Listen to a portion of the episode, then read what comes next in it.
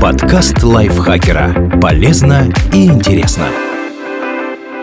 Всем привет! Вы слушаете подкаст лайфхакера. Короткие лекции о продуктивности, мотивации, отношениях, здоровье, обо всем, что делает вашу жизнь легче и проще. Меня зовут Михаил Вольных, и сегодня я расскажу вам, что нужно знать о внутреннем аудите каждому бизнесмену.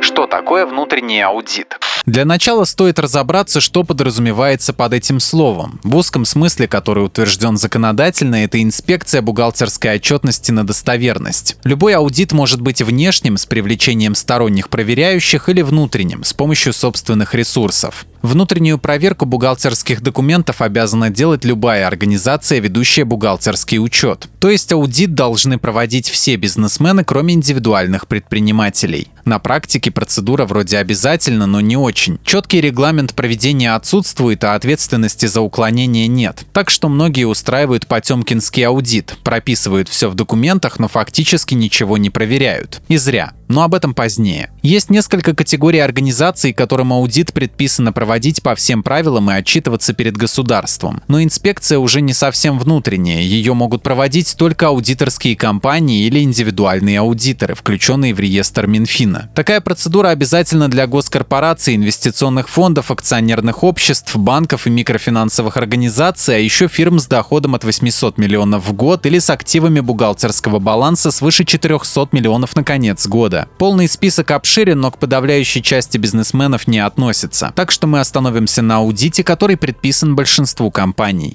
Зачем нужен внутренний аудит? Здесь самое время вспомнить, что у аудита есть более широкое значение. Речь идет не только о проверке финансовой отчетности, но и об инспекции деятельности вашей организации в целом. Цифрам, конечно, необходимо уделить основное и приоритетное внимание, но если есть возможность копнуть глубже, погрузиться в процессы, то лучше это сделать. Результаты такого аудита нужны не для предъявления проверяющим органам. Инспекции необходимы прежде всего руководителям бизнеса, чтобы достигнуть нескольких целей.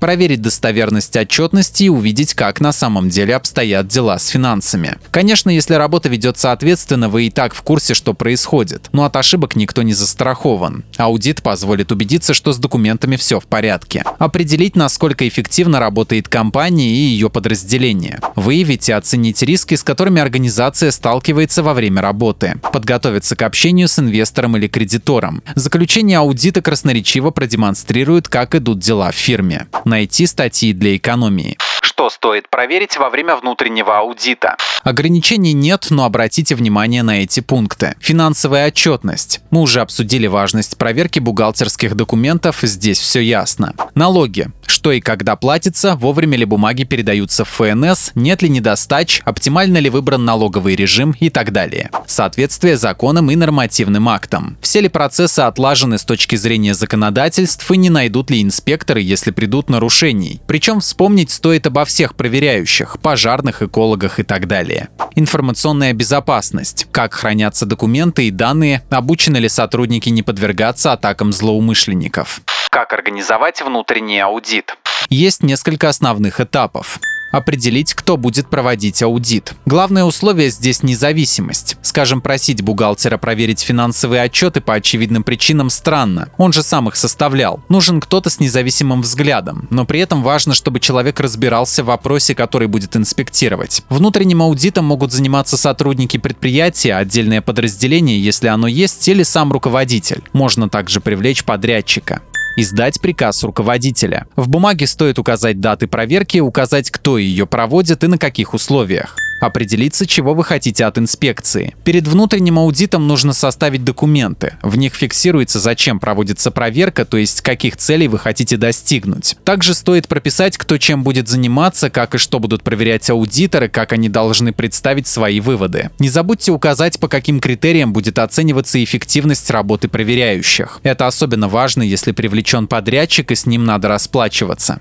приступить к проверке. Ответственные лица проверяют документы, беседуют с сотрудниками, делают все то, что от них требуется составить отчет об аудите. Если говорить об аудиторском заключении по результатам проверки бухгалтерских документов, оформленном по всем правилам, в нем должны быть наименование аудиторское заключение, указание заказчика, кому будет предоставлен отчет, реквизиты проверяемой компании, сведения о проверяющем, перечень документов, которые были проверены, данные о работе, которую проделали аудиторы, информация о выявленных нарушениях, дата составления заключения. В целом можно руководствоваться этим планом или оформить его по-другому, если это документ исключительно для внутреннего пользования изучить отчет и решить, что делать дальше. Если аудит проводится не для галочки, полученную информацию надо проанализировать и понять, как быть. Например, привести документы в соответствие с законами или перестроить процессы в неэффективном подразделении. Однако важно не рубить с плеча. Надо не только изучить отчет, но и понять, как и почему могли появиться описанные в нем ошибки. Стоит также учитывать, что иногда проверяющие слишком стараются найти недочеты и в результате обнаруживают проблемы там, где их нет. В общем, не спешите карать и миловать, не разобравшись.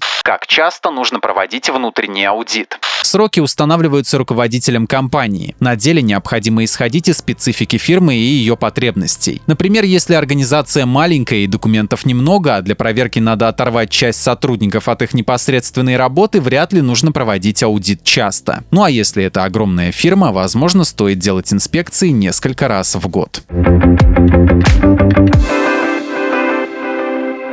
Спасибо Наталье Копыловой за этот текст. Не забывайте подписываться на подкаст Лайфхакера на всех платформах, ставить ему лайки и звездочки. Заходите к нам в чат в Телеграм, он так и называется «Подкасты Лайфхакера». На этом я с вами прощаюсь. Пока.